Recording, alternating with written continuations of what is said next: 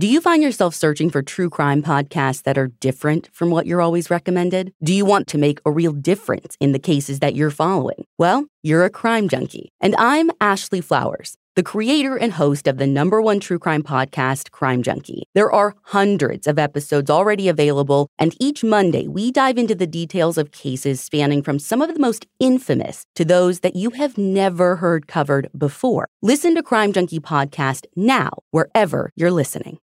Love is more than a day on the calendar or a sign off on a letter. Love starts with you. Show off your personal style with new Pandora jewelry pieces that radiate with your love from every angle. With Pandora's vast selection of rings, bracelets, earrings, necklaces, and charms, there's endless ways to show what's in your heart.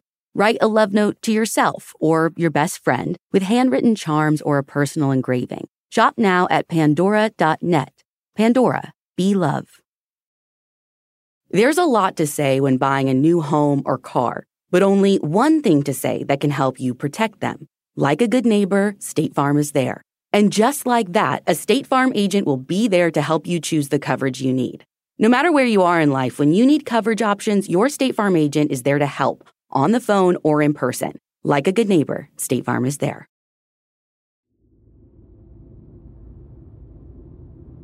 Our card this week is James Walker III the King of Clubs from Kansas. When James was shot to death at a house party in 2017, local police kicked off an investigation to find the people responsible. But they were soon met with obstacles left and right, from lack of physical evidence to witnesses refusing to cooperate. Today, both investigators and James's family believe the case could be solved if just one person who knows the truth is brave enough to come forward. I'm Ashley Flowers and this is the deck.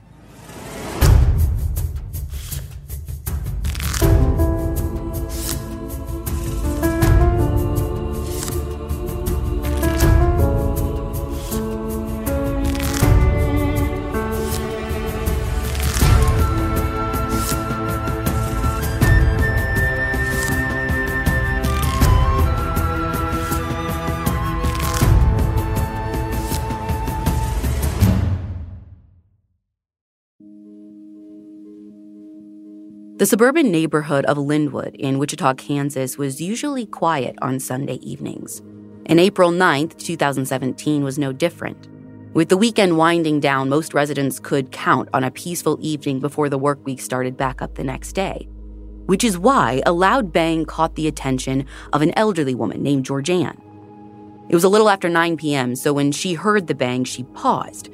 And then she heard it again and again. And finally, as the sound continued a couple more times, the realization of what she was hearing hit her. It was gunfire. She couldn't tell exactly where the gunshots were coming from, but she could tell that they were close, especially when she began to hear people screaming in the distance. So she grabbed her phone and dialed 911. But Georgianne wasn't the only one. As operators were taking her call, they were flooded with calls from other people in the neighborhood who'd heard the same gunfire and one caller could even tell them exactly where the shots were fired. He said he was at a house party on Minneapolis Street when, out of the blue, someone started shooting. The party erupted into chaos, and although he wasn't sure where the shooter was now, the gunfire had stopped, and another partygoer was severely injured. Emergency responders were immediately dispatched, but when they arrived, it took them a few moments to gather their bearings. There were at least 20, 25 people all scrambling to get into their cars and rushing in and out of the house. Some were even fleeing on foot. As officers from the Wichita Police Department started trying to control the crowd and get a sense of what was going on, they came across a man lying on the ground near the front porch. He was unresponsive and bleeding profusely from his torso. That man was 31 year old James Walker III. Right off the bat, it was clear that James was in bad shape. So paramedics rushed him to the hospital while officers called for backup from the homicide unit. So we get called, obviously, if, if they are deceased at that time, they will call us. They will also call us if the injuries are so bad they do not believe that they are survivable, which again, nobody knows at that time. And there are instances that we've come in and we started to work a case like it's a murder and that person does not die.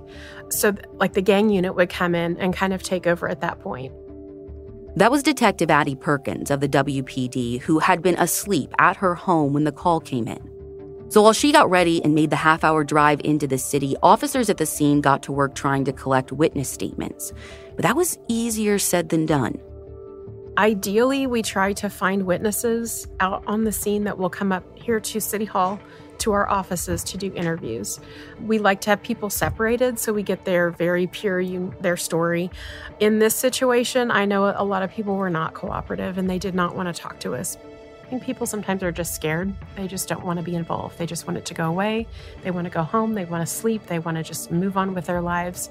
They don't want to think about coming to court. They don't want to think about people finding out that they talked to the police.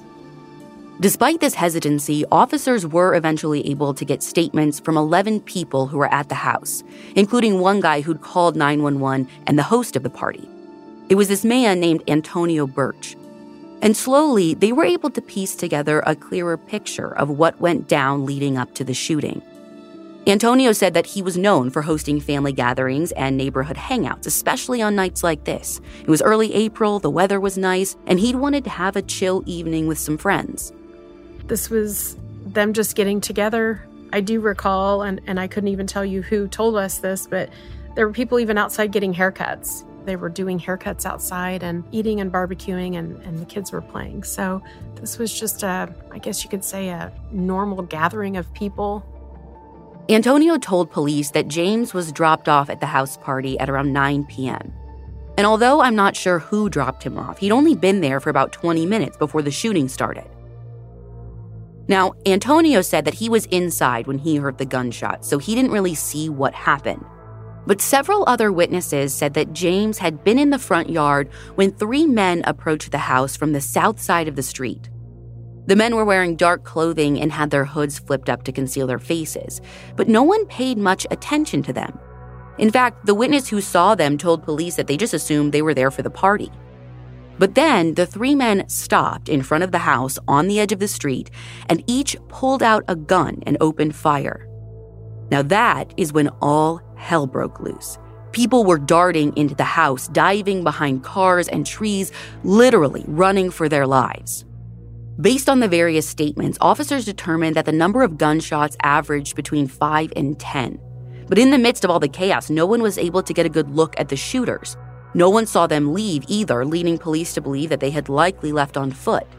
And devastatingly, no one even realized that James had been shot until well after the shooting stopped and people began to come out of hiding.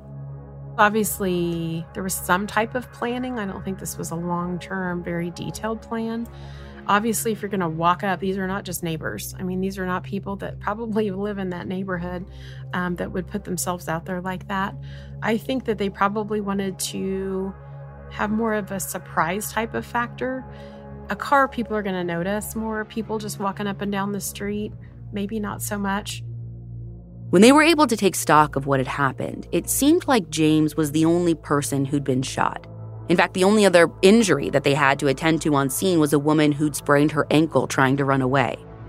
As they continued gathering witness statements, other officers searched the scene for evidence, but there wasn't much. A few shell casings and live rounds were scattered across the yard and driveway and street, and the house itself had multiple bullet holes in its facade. At this point, it was about 11:25 p.m., and Detective Perkins arrived at the house. After being briefed on the situation, she got to work leading an initial canvass of the neighborhood. They were looking for anything more bullets, blood, even security cameras. I mean, this was happening in 2017, so luckily there were things like motion sensor doorbells that they could rely on. So they went door to door, hopeful that someone's camera had captured video of the three men coming or going. But it was late, so a lot of their knocking went unanswered. The problem is sometimes with that time of night, people have maybe gone back to bed.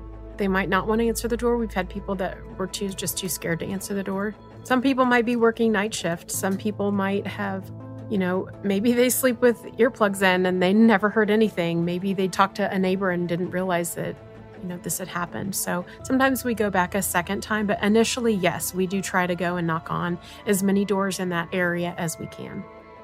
An hour later, while they were still canvassing the area, Detective Perkins got a call from officers who had gone to the hospital with James. They said he had succumbed to his wounds and was pronounced dead at 12:30 a.m. Since the case was now a homicide, the reins were officially passed to Detective Perkins, and by 4:30 a.m., they'd finished processing the neighborhood and the scene without uncovering any new information. Perkins spent the rest of the morning reviewing what little they had and talking to James's family, who'd arrived at the scene by then. They were devastated, and his mom even asked to be interviewed later so she could just have some time to grieve, to which Detective Perkins agreed. And while Detective Perkins was waiting, she got a call from officers at another local hospital. And they said there might be another victim from the shooting.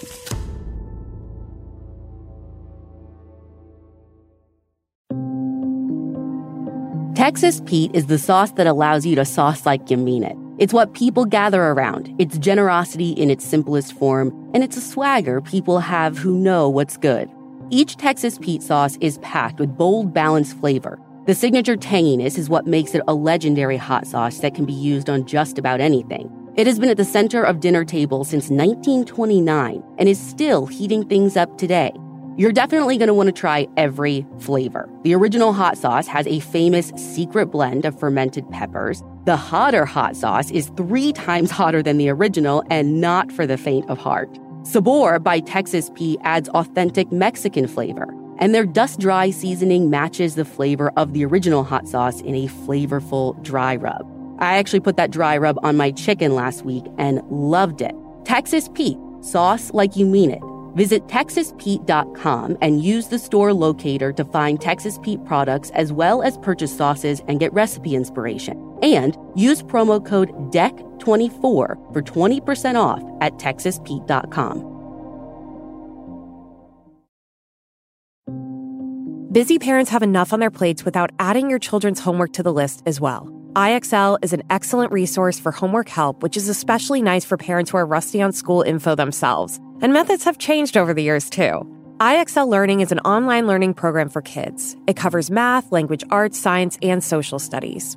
It's designed to help them really understand and master topics in a fun way with positive feedback. And you get one site for all the kids in your home, pre K to 12th grade. There's a reason why IXL is used in 95 of the top 100 school districts in the U.S. Backed by research, kids using IXL are scoring higher on tests. From studies done in almost every state in the country, the kids who had IXL are consistently doing better. If your child is struggling, this is the smartest investment you can make. A month of IXL costs less than an hour of tutoring, so now you could get your child the help they need at an affordable price.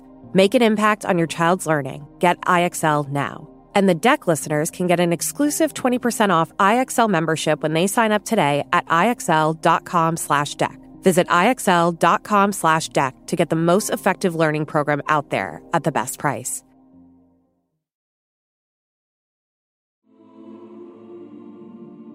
The officers tell Detective Perkins that around 11 that morning, a woman had brought a man into the ER to be treated for a gunshot wound to his buttocks.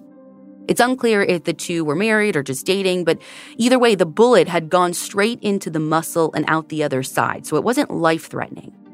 It was obviously a very fresh wound, though, and needed medical attention. But when the hospital staff had asked them what happened, both the man and the woman were super cagey and wouldn't give them any details. So, when a gunshot victim walks into a hospital, depending on how they tell the hospital or what's going on, we are called. So 911 is called for a walk-in shooting victim. Um, so an officer responds, and it sounds like that he told the officer, "I got this from the night before."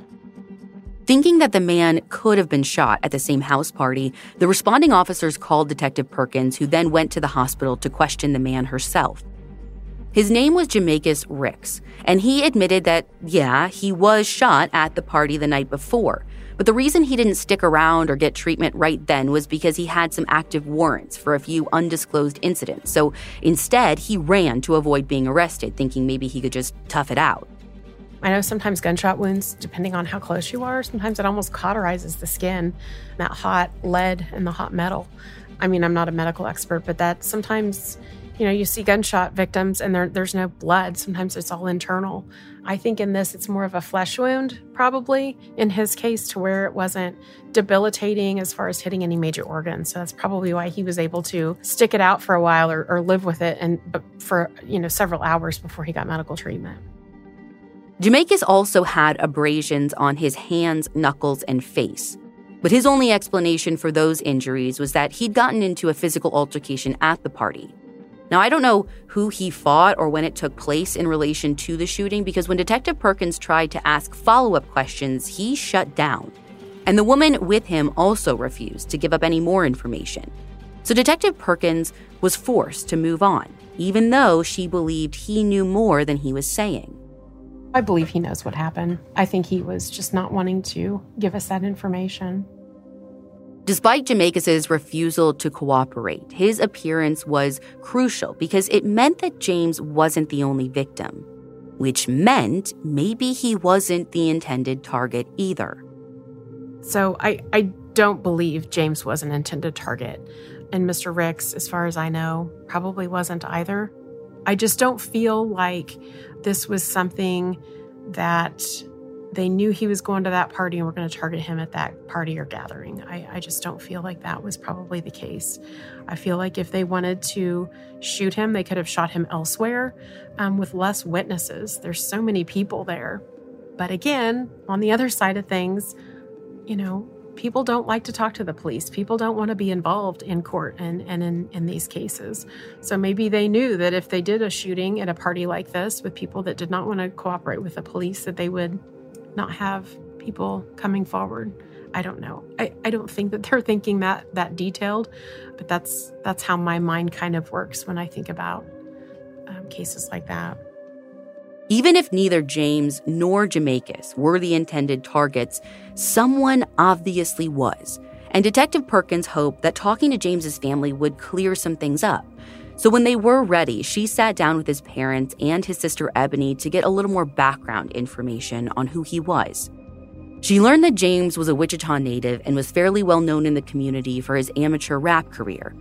He'd released several songs online and even had a music video on YouTube under the stage name Montana YG, which Detective Perkins believes stood for Young Gangster. Montana or Tan was one of his nicknames because he was as big as Montana is that's why he had that name. He was a very large person.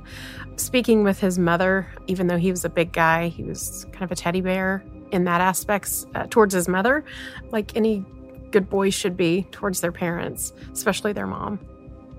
She also learned that James had a criminal record. He'd been charged for drug possession a few times, had a misdemeanor weapons charge, and was once charged of driving with a suspended license. His family said that while he wasn't in a gang, he was friends with a lot of guys that were gang members.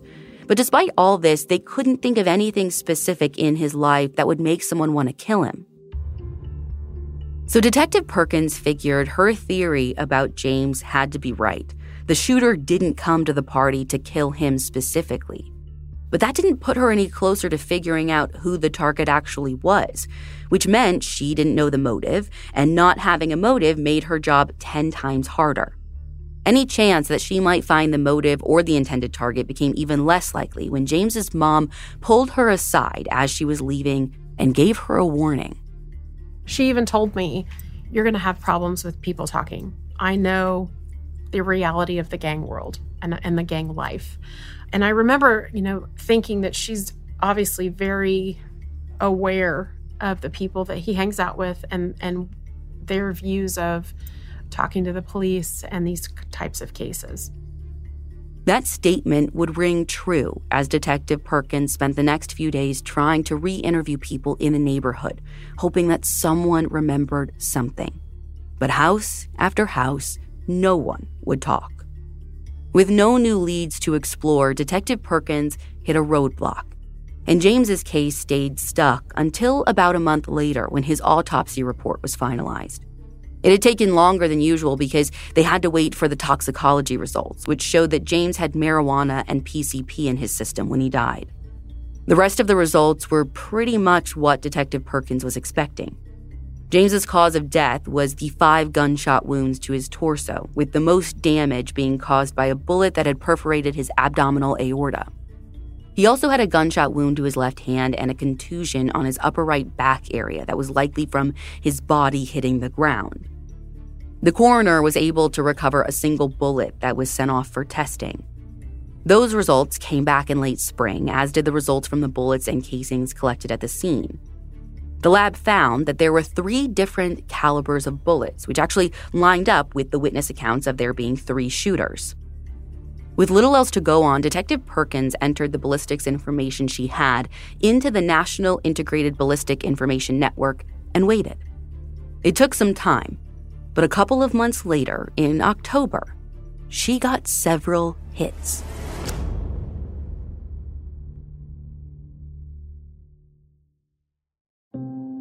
I can remember sitting in my high school Spanish class looking down at the ground, just hoping, desperately hoping, I wouldn't get called on because languages have never come easy for me. And even after all those years of studying in school, I felt so insecure. Then, as my husband and I started exploring international travel recently, he convinced me that it was time to give language another try. So naturally, we found Rosetta Stone, the most trusted language learning program. It's available on desktop or can be used as an app on your phone or tablet. Rosetta Stone offers 25 languages and they have a true accent feature that gives you feedback on how well you're pronouncing your words. As my family continues to explore future travel, I know I'm going to take advantage of that because I want to feel as confident and respectful as possible. Don't put off learning that language. There's no better time than right now to get started. For a very limited time, the deck listeners can get Rosetta Stone's lifetime membership for 50% off. Visit rosettastone.com slash deck. That's 50% off unlimited access to 25 language courses for the rest of your life.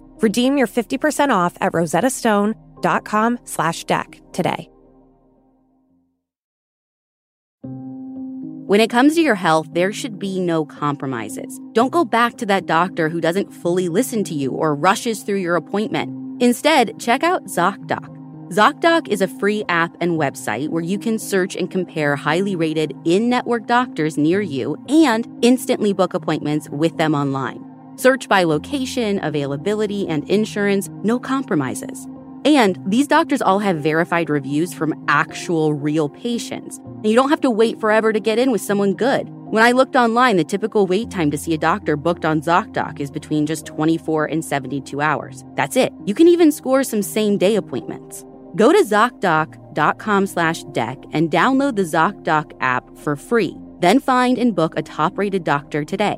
That's ZocDoc.com slash deck. ZocDoc.com slash deck.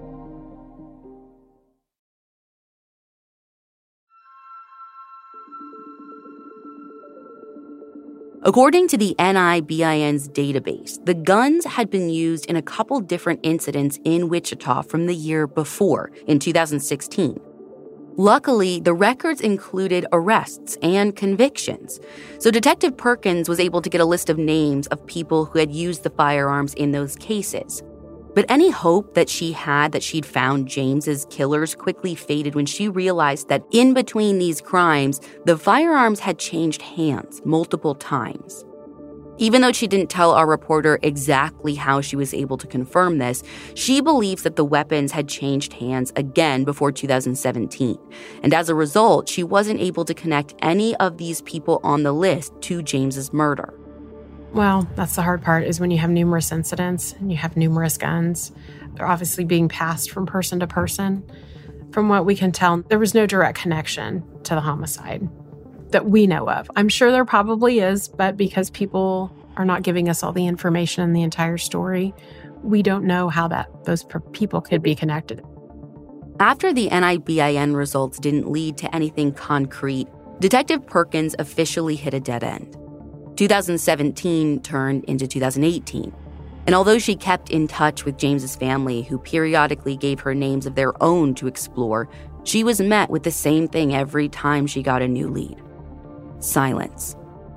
That is such an issue in this case. And that's been the consistent issue that I've talked to with the family, with the media.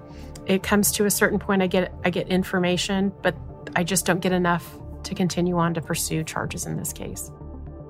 In February 2018, she did get a ray of hope, though. A call came in from an officer in Saline County, Kansas, about an hour and a half north. And an officer there said an inmate at the county jail had information for her about James's homicide. So she went and met with this unnamed inmate. And while he did claim to have information about James, his story was kind of all over the place the first time they talked. So she went back to see him a second time to get some clarity. But by that point, his story had completely changed. And when she visited him a third and final time in March, he'd switched up his statement yet again. His interviews did not provide anything that I could use because of how different they were. They were just not consistent. And I know that that would be an issue in court when somebody's story changes so dramatically numerous times. Now, I'm fine with somebody that gives me an interview and then maybe wants to add on or hey, I forgot or I I just remembered this, but that was not the case. Ultimately, Detective Perkins realized this guy didn't have a real lead for her, but was just looking to make a deal to reduce or improve his sentence. People that are reaching out to us that are in custody sometimes want think that if they give us anything that they can maybe get out of jail free. Um, we make that very clear up front that, that that is something that we cannot do. I can't make deals with people. I can only take their information. That same month she was contacted by another inmate who also said that he had a lead to share.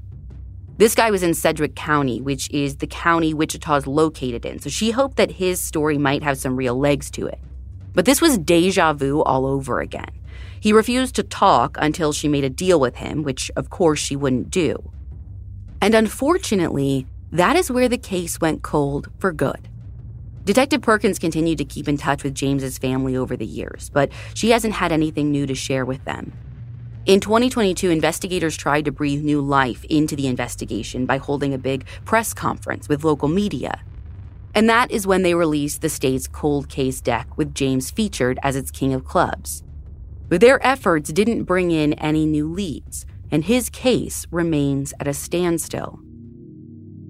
And while not being able to bring James's killers to justice has been immensely frustrating for Detective Perkins, the greatest toll has been on James's family. His parents worry that they might never know the truth behind their son's death a son that many believed would have been a standout in his community if his life hadn't been cut short by senseless violence. The way that the music industry has moved and with, with social media, I mean, it's changed since 2017. I could see that he would be very prevalent in the Wichita area, possibly. And maybe he's one of those people that you know, would work with our kids and our youth of Wichita too. Not everybody does sports. Not everybody is a football player. Music is a big thing for people for a creative outlet. So I would like to think that James would have been a productive member of society with those kids. I could see that he would be that um, that big teddy bear that, that people would come to for that advice. Someone knows something about who killed James. And Detective Perkins believes that it will just take time for that person to come forward. But when they do, she'll be ready. Sometimes I hope that maybe that time will be beneficial down the road, that maybe somebody that was there at the party, that maybe um, somebody's raising their own child and realizes, I need to talk to the police, I need to tell them. We can sit down in any setting, we can meet in a parking lot, you can come to my office very inconspicuously. I can't promise that you will never have to go to court. That is part of this. That is part of this procedure and, and part of the justice. But there are family members out there that are hoping that you will come forward to give that that answer and that closure to this family because they've lived in this horror and this not knowing for years and reaching out to us you know even just a phone conversation to start out i would take that if you have any information about the murder of James Walker III in 2017, you can call Detective Perkins' direct line at the Wichita Police Department.